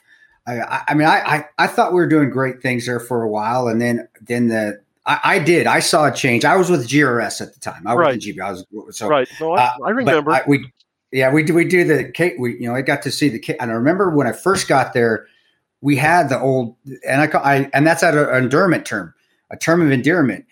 We had the old salty case officers that were ex Army, ex Air Force, and then all of a sudden, like in 08, it just they get younger and younger, oh, no yeah. experience, or they're just out of college and they got to the farm and uh, you know, and God bless their enthusiasm. They were very enthusiastic, but it just seemed like we weren't really running assets anymore. It was no. I don't know what they were doing. It, it, just turned it. Yeah, no, it's um, God, it's yeah, it, yeah, it was it was pretty bad. They uh, they really they they didn't really have a. I mean, they they they had a lot of enthusiasm, but they um they were they were sort of like a a rocket getting fired off with, and the fins were sort of cattywampus, and they were all over the place. And, and I know the the GRS guys, you know, bless you, you know, you guys, you know, you know the patience of Job. I mean, to take these guys yeah, out and, and to do stuff, and and you go. I, I remember one discussion up in the in the in the in the in the pit, the pool up there, yep, the, yeah, the, and uh, and you know they're they're kind of doing the the the pre the pre movement brief, and the, the the the head of the of the of the movement team, great guy. Um, he always carried. He was former Marine. Always carried his his K bar. You know, you know. I'm going. Yeah, Jim Bowie would be proud. But uh, he he said, okay, we're gonna take we're gonna take route smokestack and we're gonna do this. And you remember yeah, yeah. smokestack, yeah, yeah, and uh, yeah, and we're gonna do this. And no, I think we're going to do this. I'm going, dude, let them let them take care of you. Just just worry about getting to the restaurant or wherever the meeting was, wherever you, exactly, and, and, and you know accomplish your thing, and then you know let them safely return you back to here so you can you can you know pound away on the keyboard and, and type up your reports but don't argue with these guys. Well, what it was, well, I I really want to go past Chicken Street because I want to buy some rugs. That's I forgot. That's what we got so many times. I got to get some rugs. Wait a second. There's a great there's a great uh, tea shop there. You buy some tea. Oh, they have the best croissant. I, right. Like, uh, no, well, that's, you. That's, no, that's what we always laughed at the uh, at the end line in, in the movie The Avengers when when Tony Stark says, "Hey, I, I passed this place about shawarma. I don't know what it is, but I want to try." And I just start laughing because I mean it's more Arabic than than Afghan, but it's still hilarious. It, I remember my wife didn't get it when I saw that, and I laughed because that's what I thought too. It was like shawarma. Have you ever tried shawarma? I, I could just hear one of the case officers resonating in the back of my head. Hey, you know any good good shawarma sh- or good rugs? Rugs was the big. Oh yeah, got to go get some rugs. We got to do a rug trip today. Like, are you shitting me? We're going to buy. That's what you need I'm me to drive. Endanger, to go get endanger all of our lives by going out there and, and doing that, and then and getting rugs that we have to smuggle that, and they're not even getting them back legally. Exactly. Did I say? Sm- I'm sorry. Maybe we should cut that out. but but it it it, it, it, ama- I, it amazed me. Floor is covered did, with contraband. that, I don't know what you're talking about. I of course not. What I, but, you know, it, it, just because I, I, as GRS, and I'll tell you from our standpoint, we could see a difference from the, the one. I remember one of the toughest uh, toughest guys. If he's still working, I won't say his call sign, but case officer, former Army guy and I remember, and I, I, I feel bad for him. I, he had to, he had to shit so bad. He was had the, had the runs. Still went out, did his op. Of course, I took the most bumpy road um, to, throughout go, going out to the uh, going out to uh, we are going out to actually NDS. So I'm taking the, the most bumpy uh, and, and um but that kind of guy, and I remember looking at him because he's just I, when we got back, you know, after he about cussed me out because like, dude, you almost caused me to shit my pants three times. Like, man, I'm sorry. I, there are no smooth roads in Kabul. I tried to find the smoothest road, but he's like, he's just, I, you could just tell it was his life from the day he got there two years earlier, and he kept coming back right. to then when he was his last trip. He was just he just he, he, the life had gone, the energy had gone, and he's like, I just I can't. And and I, he was the last of the older case officer generations that I right. remember. And and I don't know if he ever. I think he may have even retired. He, he was thinking about going to do another job. And you could see even our our our movements and our our everything just kind of stopped. uh, as far as getting good intel or doing whatever we need to do. And so I, I just always wanted to get because I was thinking, well, maybe it's just me seeing it. Maybe I was just becoming a bigger asshole. So, I, No, but, I- but you know the the thing was you know again in the early days we we could take a lot of educated risks Yeah. and i, I remember a um, um, the agency fixed wing aircraft flying in from tashkent and because of air force idiocy they had to stay on the ground for two three hours before they Yeah. could return to tashkent so i have all these people that it, this is kind of like the uh, the circuit rider around the the Pikistan yeah, and yep, and uh, you know I knew the air crew guys and stuff like that, you know, because I'm I'm an air branch dude, so you know. But there's a there's there's a couple people, and and there was there was one lady who is is, still working there, and and and she's like, but she's bright. I mean, but her eyes are like, wow, I've only seen this from you know from space type from pictures from space and because just outside our our our crappy little ramp which you know obviously got really developed into you know Yeah. O'Hare terminal you know whatever yeah, did but you know there was this just pile for as far as you could see because it was piled so high of silver Russian aircraft just you know Yes. all you know and and yeah we tried to find you know altimeters and stuff like that but I really didn't want to get blown up so you know whatever but but it was so we we uh, you know me and my my my partner from uh, from a, a an army special unit you know we we hopped in our vehicle you know we said hey this is what we're going to do i mean she had a you know a kevlar vest on no weapon but that's okay Yeah. and we gave her a quick windshield uh, you know 30 45 minute windshield tour of kabul And that's cool. That now It that's, was- it was really awesome. cool. It's awesome. and yeah. you know it, it because i my career and her and, and her- and her career intersected several times and and that she always remembered that and that was you know it's sometimes it's not what you know but it's who you know it, it who you it's, know. it's Yeah. helpful and so we gave her a windshield tour and and and uh, it was also educational for all of us too i mean we took her past the stock the soccer stadium where the executions had happened Yeah. we took her along the the the roaring raging kabul river uh, i'm being sarcastic Was it? Was it? Was there any water in it? Was it still just? sh- Was there just? Was sometimes was- there's some. and there's just. it was a trickle of open sewer and and there was the the lady this this old you know crippled beggar lady in her burqa sitting there and she was i go you know i need to recruit her as our as our as our as our spotter assessor for you know safety type of thing because this was one of those grs routes too Yeah. um, we didn't stop anywhere for shopping for her or anything like that. We didn't, you know, we again educated risk, but we did that. Came back and um, she was really appreciative and stuff like that, and she took off. And so, I also remember, um, you know, we were talking about new case officers and, and their enthusiasm and stuff like that, and I mean, some were really good. I I remember um, Helge Boes coming off the aircraft from Tashkent, and you know, so I give them a little welcome brief because um, they're literally not going to go to the hotel. They're going to get on a helicopter and and did him out or where they need to go. So I give I give them all a quick thing, and you know, the ones that need to go to the hotel, they the transportation shows up, and the, and Yeah. the GRS guys take them and stuff like that. And and Helge, you know, he's asking good questions. I didn't know anything about him. Um, and I go, yeah, you know, nice guy. You know, he's asking good questions. He, he's he seems really bright. You know, his he's observing. His eyes are yeah. always moving and stuff like that. So I'm going, this is a good guy. Was two three weeks later? I had to go pick up his body. Ah, shit. You know, he was he was Yeah. killed in that training accident. Oh, And oh no shit. Uh, yeah, the I, I remember that. I didn't. I did. I don't. Yeah. I didn't know him. I didn't. know, no, didn't he, know. great guy. I mean, it, what it was was the uh, they had uh, they were use, utilizing weapons. Um, in this case, it was hand grenades uh, from from old Mujahideen Soviet caches that were here, there, yeah. everywhere, and unfortunately, a lot of these things were unstable. So you know, Mm. and and you know, it was it was tragic, and it was yeah, it's it's you know the the military is real good at you know at you know casualties and and you know taking them to Dover and stuff. Like the agency not so well. It's like you know it's like we're not equipped to do that. So again, I, I speak Army, I speak Air Force, and we were able to to make it happen and get him back.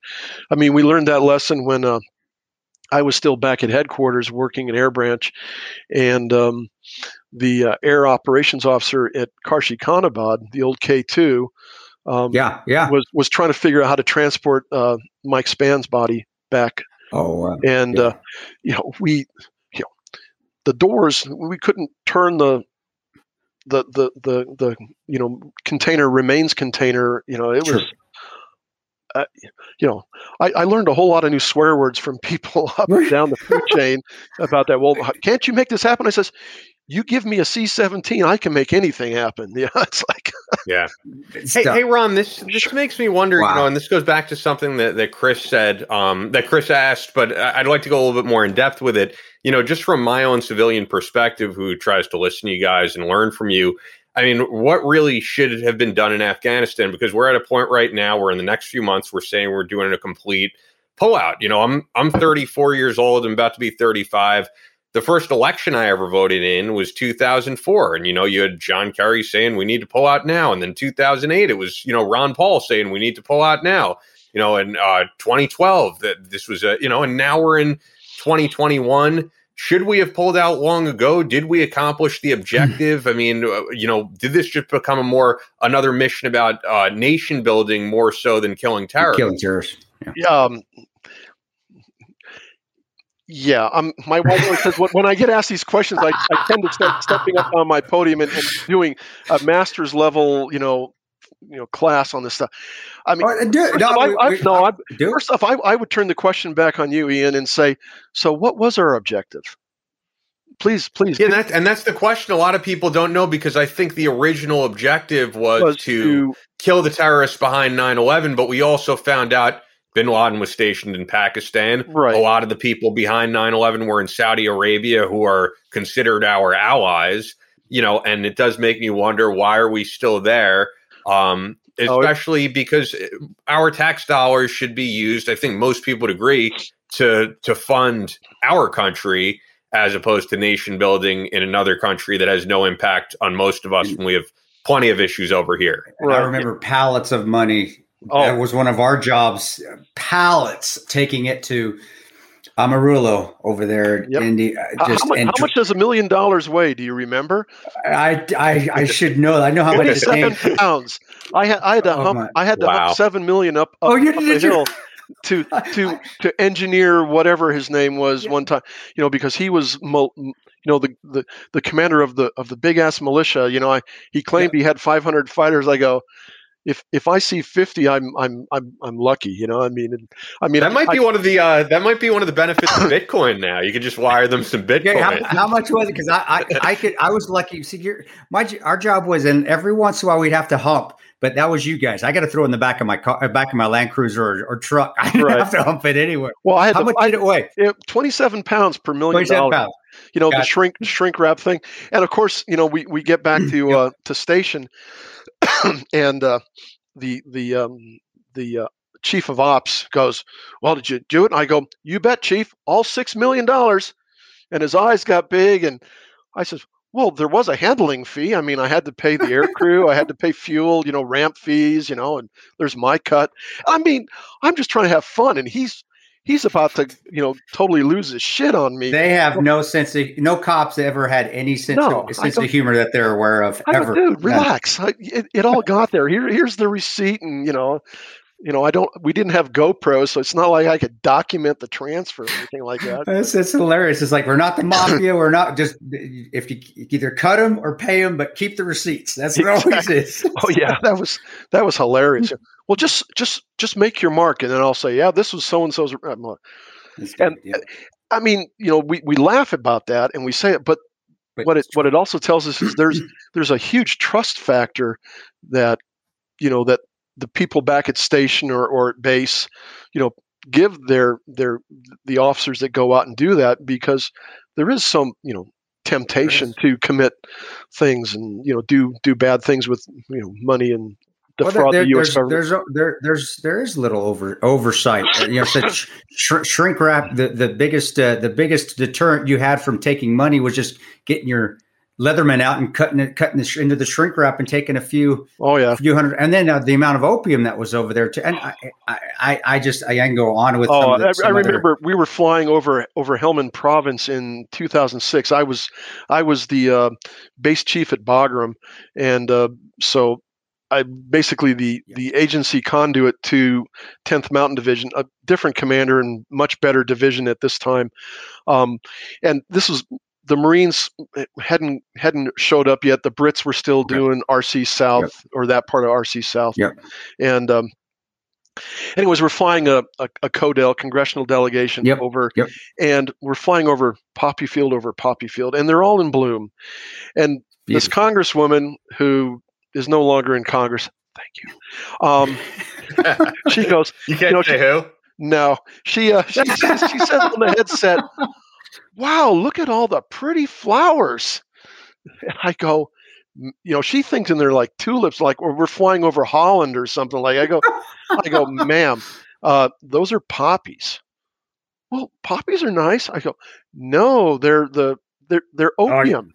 That's oh opium. my god! You gotta say you gotta say her name. I swear. no, I won't. That's you know. I'm, Son of a no, bitch! I like, swear but it was you know, and but what was surprising that her staffers were like huh? Too uh, they're, they're about as bright. No so I, I my opinion you know and I, I don't I cut into Ian's question. I'm sorry about that Ron. No, no it both of our it was both of our question though well, and you know yeah, I mean, it's it's, no, it's, a big question because week after week what, we we get into this I feel like because there are those people who say we need to have a presence there forever. And a lot of the guys who have been there do not feel that. I, I am the same way. I just hey, we go over there. Somebody hurts us. We go over there. We kill them. We destroy them. We get out. Right. Let's, exactly. I mean, let's, we, let's, go kick the shit out of them, and then let's get out of there. Like, and like just the, say, don't do it again. Yeah, like the like the the initial Ranger raid in in just outside of Kandahar. There. I mean, At Kandahar. Th- yeah. Th- things like that. Um, but you know, there, you know, there there are there are various points in that twenty years, Ian, where you know that was a good point where you know okay it's time to you know break contact and and and move offshore. Um, but for whatever reason I, you know god uh, you know the, the bright idea fairies in, in washington d.c the the policymakers who you know they have a you know i got the cool columbia u or yale pedigree on my wall and therefore you know i i know all um, you know, and the change of administrations, the the change in in the Pentagon hierarchy, uh, the change in in State Department. Uh, it's, I mean, literally, I think we should have, you know, what we did initially. You know, we we you know that was all good. I mean, I mean, the the fall of Kabul in December of 2001 was it hit a lot of people by surprise how quickly the Taliban collapsed. I mean, the the the the manager of the hotel where we stayed, you know, there, he yep. said, "Yeah, it was really funny because in the morning I fed the Taliban breakfast, but in the evening I fed you guys dinner." So he, he was he, he was still there. He's still. I, oh yeah. Was, and then I the, the the two the coolest thing, Ian, I tell you this, the it was a really it was a real hotel where it was a pass. They we kept the same staff there. So the old, two two old guys that were serving, they were my Momo and Coco. Momo, oh, yeah. they they adopted me as their uncle. One was, was Momo means you, I'm on the he's the uncle on my mother's side. Coco means he's the uncle on my dad's side. But uh, they would still always come to work dressed in dressed in their vest, oh, yeah. dressed in a in a in a, in a uh, tuxedo without the tuxedo jackets. Right. Still, when we were there, we would come back dirty as shit and we they have it cleaned up. They were the nicest guys, and they would still serve us in their tux uniforms. Oh, yeah. well, like they were they like were getting they were, they were, getting paid a healthy amount. Of course they were. Oh, happy. they were doing what they were yeah. extremely and they were happy that that I, I love those. That that's one of my fond memories from the hotel. There's those two guys, and they I went to Kabul so many times that they finally just adopted me, and I started to learn Dari and Farsi so I could talk to. I know, crazy, dangerous. Yeah, one but, more uh, trip and you get citizenship. I know. it's like I need to go stand outside of that line to the Iranian embassy because all the all the Iranian embassy had to get oh, my yeah. get my get my passport to go stamp so I go to Iran. But no, I I, no, I, agree, I agree. It, but it, there, was, there were so was, many, and maybe stay for a year, Ian, uh, to you know to to train up because there there was always been some Afghan army in existence, whether it was under the old, you know, Afghan communist regime, you know, during the Civil War, you know, splintered apart. But there was always that cadre of you know Afghan at least officers, uh, and just give them a quick training. I mean, we we weren't well. I I'd hoped we weren't going to change them into a Jeffersonian democracy or or something like that. Um, but yeah, it, you know, there was there was so many points in there where we we coulda, woulda, shoulda just pulled pitch and and and gotten out of there, and and just monitored from afar.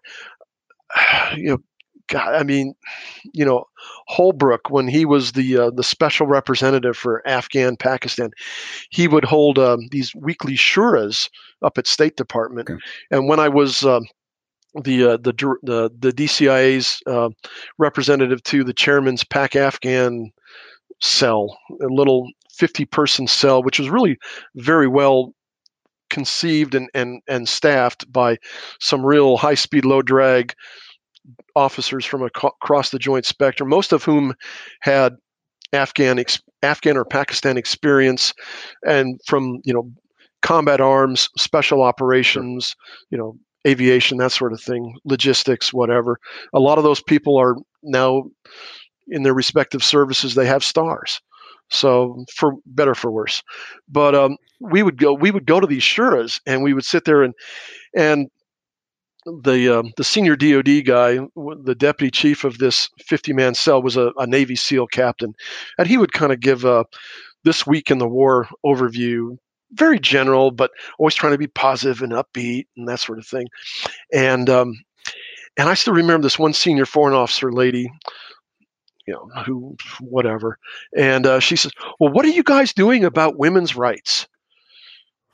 I'm looking around like, that's not in our wheelhouse. That's not what we're about. You know, you know, mm-hmm. you go get AID, go get, you know, the the UN Women's, you know, voting initiative, I, whatever. But yeah. but we we read about that now, Ian. That you know, there. Oh yeah. God, if we when we leave, you know, women's rights are going to go away.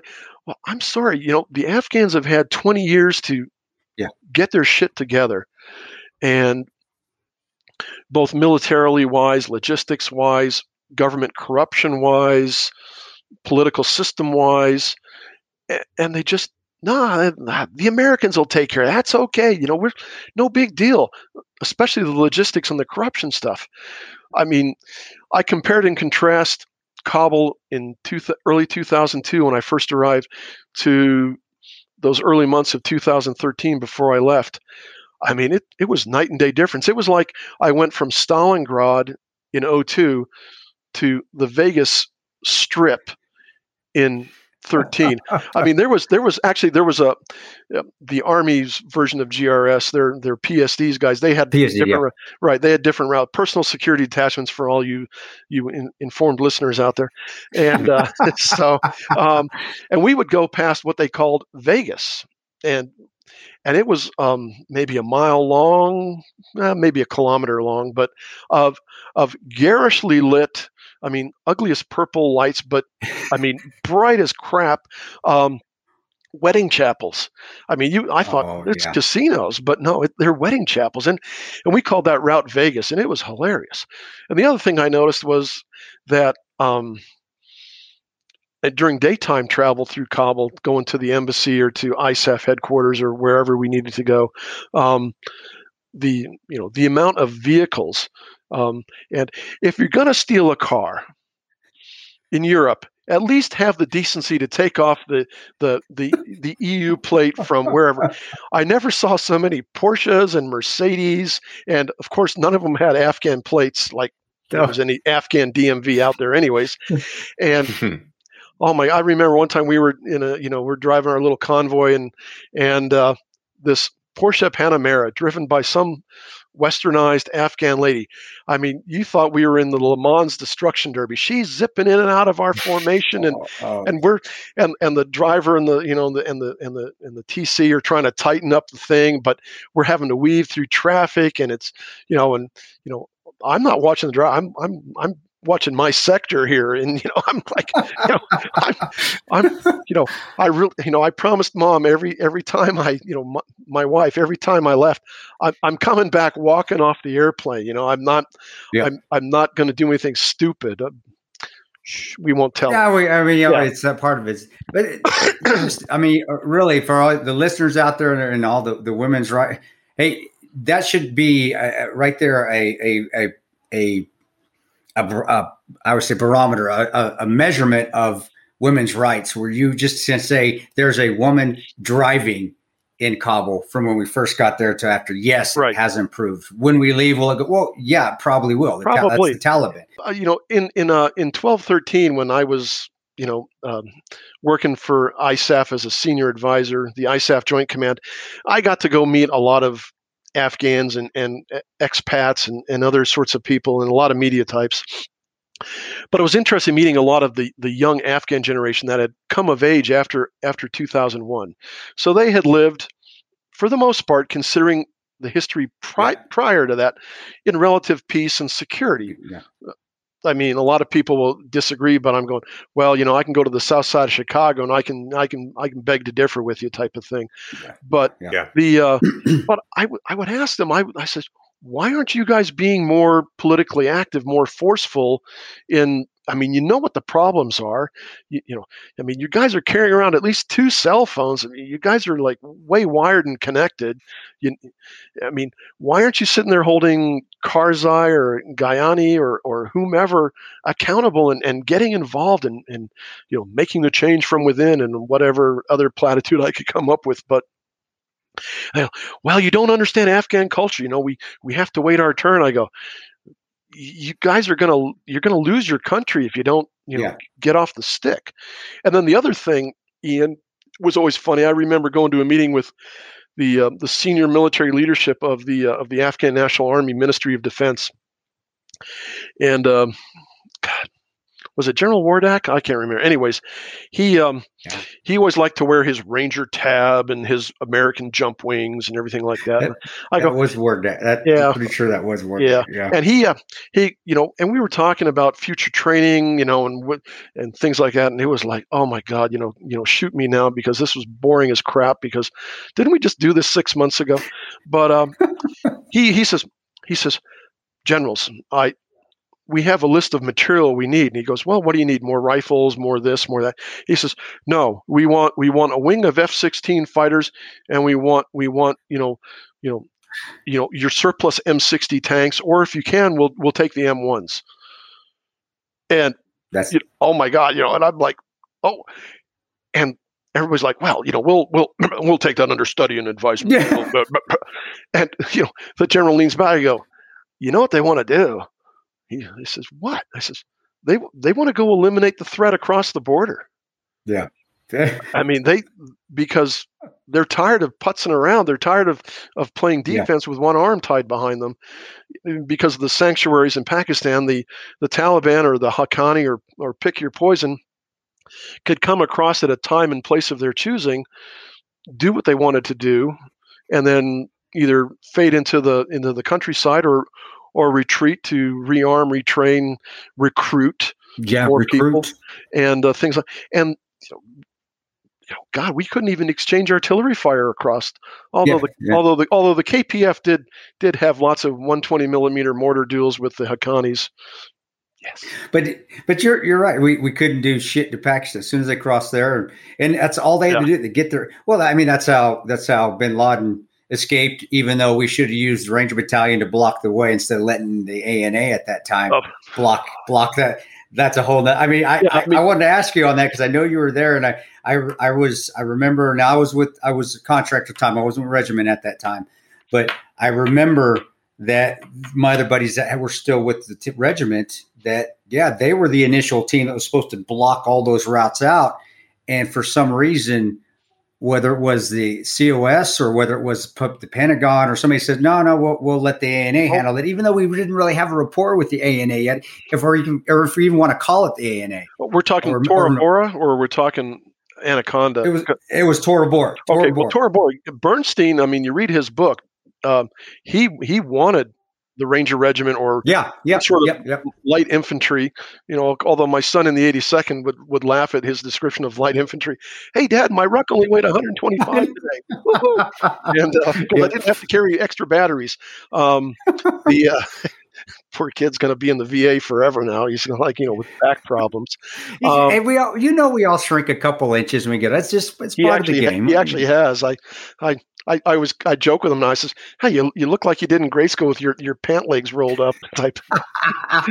yeah. Then I then I then I get the crap beat out of me. Um, but uh, but yeah, Berntsen wanted the Ranger Regiment and you know to to do be the blocking Yeah. force. But you know Franks and Rumsfeld, you know, no, no, no, small footprint. We're gonna we're gonna God. you know we're gonna we're gonna you know and you know the Afghans were they were cutting deals and like hey you know Yeah. oh look Elvis and they would scurry that away and and and sort of the same thing happened during Anaconda because we'd identified okay here's here's the whale the Shahikot and yep. and um, you know their little bastion fortress that they had the Mooj had built way back when and things like that.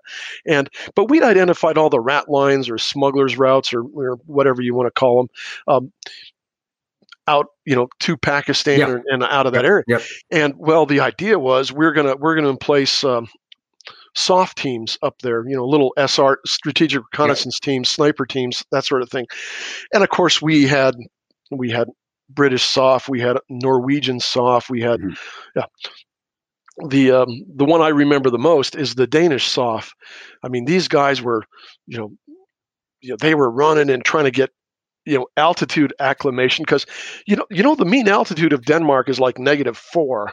I mean it's it's like I mean it's it's a pretty low level country, Yeah, and uh, so um, they um, they get infilled up there by um, by 47s, and um, and two days later we get this emergency evac call, and the 47s are all like, well, you know, we've got our schedule, you know, and da da da, and they haven't filled out the proper air request movement order. Now, and th- this was this wasn't task force. This was a Brown. These are are these just normal normal are- army, or they belong tenth Mountain, I, or I, what? I, th- I think that I think some of them were task force guys, but Okay. um, but uh, yeah, they were task force guys, but they were they were you know a very high demand, low low density type of uh, gotcha. product. But Gotcha. you know neither neither them or neither the MH47s or the CH47s had the had the the the oomph or and and Yep. they were they were being controlled like we were still in some sort of peacetime evolution, you know Wow. and so you know the the soft guys and the way the talk was task organized was a, a total i mean it's i could write a master's degree paper on organizational you know arrangement. Oh my god stupid as you know whatever. Um, and they come running around. I go hey guys I'm, what do you need? I got a helicopter with high altitude engines that can carry x number of pounds weight your european kilos whatever it was and Sure. and uh, what do you need?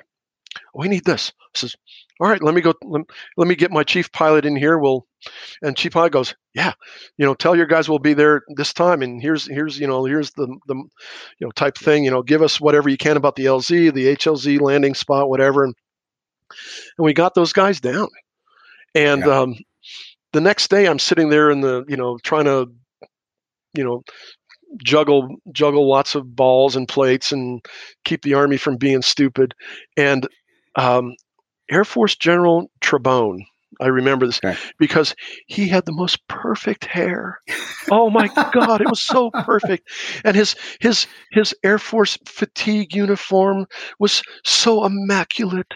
You know he'd, he'd gone to the Bagram dry cleaners. I don't know i'm joking. But he comes up to me and says he says are, you- are you the agency air officer? I says yeah i am. I knew who he was but i'm not going to like jump on Yeah, yeah. go to the position of Yeah. attention or even parade rest. I'm just like sitting there going like yeah you know dude what yeah, You know, yeah. What, what do you want? What do you want, man? what, what, can, what can I do you for? You know, if if my, if I miss my spit cup and get it on your boots, oops. You know, you know, just call it a combat loss.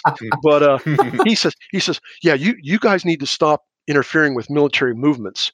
Exactly, exactly, Chris. And I'm going. I go, what? He says, you know, we have a process and a procedure on how we, you know, how we do things. I said, if you're talking about last night's emergency, you know, movement, you know, Yeah. of of that team, you know, yeah. And if you got a problem with it, you know, my chief of station told me, you know, you've got carte blanche within the left or right limits of legality and ethicals and you know common sense uh, to support to support the military effort on Anaconda. Okay, boss, I that's pretty good guidance. I can do that. You know, and I and I basically told people because I would have other other people come up, you know, other soft teams come up because they were trying to hopscotch Yeah. on the on the rat lines as they started. Hey, we're not in the right spot. We need to move to this one because we've seen indications of, you know, the ants are scurrying that away, and you know they would go. You know, they'd be sitting there going, God, you know, we got to fill out all these forms and, you know, got to put in a request and it's got to be adjudicated and, and, you know, discussed and, Yeah. you know, the AT, the air tasking orders got to, I says, what do you need, guys? Here's, here's my chief pilot. Let's sit down. Let's, let's, you know, pull out some piece of paper. Give me a, give me, I'll do a quick map. You know, yeah, okay, great. You know, how many, how many guys? Well, okay, we might need to do two lifts or, or, you know, what, I mean, and they're like, that's it. I go, yeah, Yeah. I mean, this is war. I'm trying to do the right thing. I mean, what's your, I mean, hey, if you don't want us to do it, that's great. Yeah. I Yeah. mean, Hey, I know. Uh, I know Chris has to get going, and we could. We definitely have to do a part two at some point. And I feel like I've been saying that just about every I, I, interview. I, want, I did it because I remember how busy you guys were. By the time that started to roll, Air Branch, you guys were were running to death. Literally, you guys. Need, it was so busy, but that was that's that's the initiative. That's what wins wars. That's what thinking outside the box, not politics before your Right. guys. Hey, bureaucratic bullshit. Oh, because Oh, yeah. by that time, you've lost the initiative, or whoever you're going after has already left. It's like watching a fish swim and we're just going to make a whole bunch of fucking noise back here for about an hour until they swim away and they're like okay now we've got our fishing pole let's go and throw the line in and see if we can catch it so now I, I yeah we do need to get into that more because Well, I, yeah, I, well- I I did that yeah We we definitely will. Um, I the last thing, and I'm probably stealing Kris's thunder here on No, this last no, no. one, but um, you know, we we always do like to incorporate the elements of you know faith and inspiration in this show. And for you, I mean, you're a guy who has had Yeah. a crazy amount of combat deployments, who has been in the military since the mid '70s up until relatively recently. I'm sure there's been a combat deployment where faith or some type of uh, positivity had to get you through it. Do you have any stories like that before we wrap things up? maybe where something you thought you weren't going to come home and it doesn't have to be a, a firefight a lot of people think that's all the time you, where you think man i'm not going to make it through it well, yeah, I mean, gosh, um, gee, um, never been asked that question before. I mean, I, uh, you know, there's a, there's a couple that stand out. Um, uh, the January uh, 07, early January 07, um, into the Korengal Mountain outposts up in the up, Wow. up there. Yep. Um, I mean, it was my first real firefight type of thing instead of being from up above and observing you know the it's like you know mortars my mortar exchange from the distance at, at Yeah. altitude is, is really pretty. It's like fireworks on the ground but sorry but probably not so nice there. But uh but you know i remember landing when we the blackhawk landed in the Korengal we were doing battlefield circulation and things like that. And that the landing of the of the of the Blackhawk was the signal for the enemy to initiate the attack on the Korengal, and um, I mean, all of a sudden, it's just like, wow! wow And uh, I'm pushing people off the bird, you know, and I'm not I'm not an infantry guy. I'm not a ranger. I'm not a SEAL. I'm not some Huya PJ or anything like that. But you know, I I think I think common sense, instinct, and and listening to guys like you, Kris, you know, just sitting around the the Talabar or or or wherever, just you know, I pick up a lot of you know, like, hey, that's a good tip. I'm going to keep that in mind, just just in case. And I'm pushing people because everybody else is just sort of sitting there frozen. And you got to move i said you, you got to move Okay, I get can the fuck out I can already feel the pilot. He's like pulling up power and things. I go, I go, yeah, no, because that's the that's the most vulnerable point, vulnerable Yeah. time of a helicopter is that you know he's trying to crab into altitude and, and things like that, and you can hear the rounds impacting in the tail boom and and wow wherever. So it, um, yeah, it was, you know, it was like, and you know, after everything, and we we re, we get, finally got back late that day back to Bagram after many, you know, uh, false starts. Um, sure I'm sitting there thinking to myself because I have to write a report to the chief of station, say, hey, don't don't do do do do, you know, this is what I did, and you know, yes, I'm back, and you know, thank you for letting me do this, and oh, by the way, I'm uh, the army's awarding me a, a medal, and and uh, you know, I'm I'm getting a combat action badge, which hey, I mean, I know No for, for an infantry guy, yeah, uh, That's awesome. yeah, it's it's uh, that certificate right there. Yeah, So- you know, I, really, I, I, the orders and everything, it's legit. It's not just a bunch of guys. Hey, hey, I mean, Chris Haas, the commander of um, third group, he he said, you know, if, if we could authorize it, we'd give you a CIB. And that's what I was going to say. It may not be a CIB, but that's okay. It, I, I, was I mean, I'm a civilian. I, I didn't expect anything. It was a, I, it was a, I didn't know that. That's but that's still tremendous. Give that is and yeah, But- no, you did you did awesome. That's but to answer your shit. question, Ian, with all that preamble, is you know, I'm sitting there going, yeah, I'm, I'm like 40, mid 40s. I'm going, this this shit's really a young man's game, and and oh god, you know, I'm like, I'm, I'm thanking myself that I I didn't like lose my shit, like I didn't pee in myself, and I didn't, you know. Because you know you, you always wonder how you're going to react in that sort of a situation, and and I I thanked God that I Sure. I'd listened to people like like Kris and and his and uh, and other veterans like that that had a lot more experience in this stuff and and um, when they when they would tell you could see sometimes that that thousand meter stare in their eyes because they were remembering remembering. Yeah, remembering and, and some of those remembrances weren't that good. I mean, I had similar things in other aspects, but you know, just those those combat tidbits. So I felt like, you know, the big the big platoon sergeant was looking out for me type of thing and and I, I did the right thing. So yeah. Uh, no, you did. I mean, for any guys, Karen- uh, the Korengal Valley. For anyone who don't know, that's that's Restrepo. That's Rest- uh, Rest- I can't always say it wrong. Restrepo. Restrepo? Restrepo. That's Yeah. That's it. So if you guys want to know what what what what uh, Ron went through, you know, read the, read books on the Korengal Valley or watch Restre- Restrepo. There's and a- you'll see, it's, Yeah, it was there's a new book out. intense. There's a new book out on the whole Korengal and the whole that whole area called the hardest place by uh, Okay. Wesley Morgan, and um, give him a little plug because I, I get interviewed in the book too, but it, it's basically a microcosm of our whole Afghan conflict in just that one Intense, place, yeah. and uh, yeah, it's it's it's eye opening. Well, we definitely need to get you around too because Yeah. I also wanted to talk to you about Masood and how that fuck up, how we lost, how how how we let that happen. When honestly, we could have the Afghan war if we would have just gave what protected him a little bit better. He could have ended it for us. But Yeah. uh, that will I, I I I I'll save that. Save that for the next Yeah. one. No, we will. It's it's been an absolute honor having you on, sir, and and, and just the fact that uh, for the audience, Ron contacted me very early when we started the show and said, "Hey, I'd love to come on," and I was really hoping Ron didn't think I was blowing him off. Ron was on my Oh, list wow. of we have to Awesome. get this guy on, and I'm glad. You know, it, it's 82 episodes in, so it's a little late, but I'm glad that we finally did it. That's why I Um, gave James Powell a hard time for getting ahead of me again. He's well, he's a personal friend of mine. He's he's a great guy, and He I is. always feel fu- funny calling him that name because, as we know, it's not his real name. But um, Yeah. anyway, you guys could follow. I think that the really the only way to follow you is at OGA Ron under at OGA underscore Ron on Twitter. I mean, you don't have a book out. You don't. That's it, right? I, I keep dabbling at trying to write a book, but it um yeah I I, I like oh oh butterfly so it's uh, it's it's it's a little so yeah, hard you you could follow Ron Moeller on Twitter once again. So it's at OGA underscore Ron. This has been a tremendous episode. we will definitely do a part two. I feel Thanks, like you're sir. saying it with a lot of guys recently, but we we've had a lot of great people on. So um the last thing I'll say, we have our, our mugs available, which uh Tanto's been using our Battle Line podcast Oh, yeah. mugs. Yeah. The link is in the description. Um, still shirts available at tanto-apparel.myshopify.com.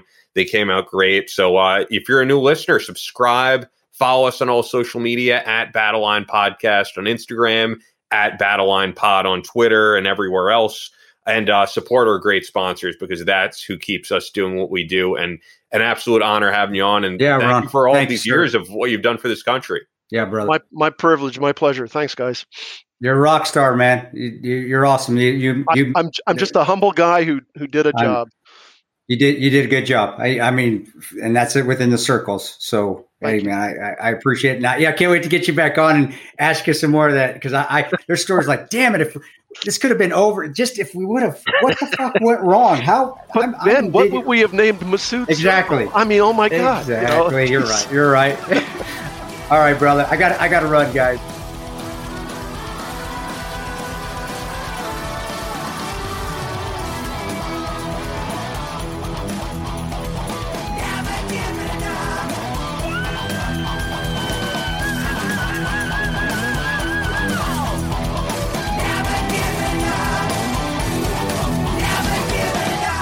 That's all for this episode of the Battle Line Podcast, but we'll be back on Monday with more American Straight Talk.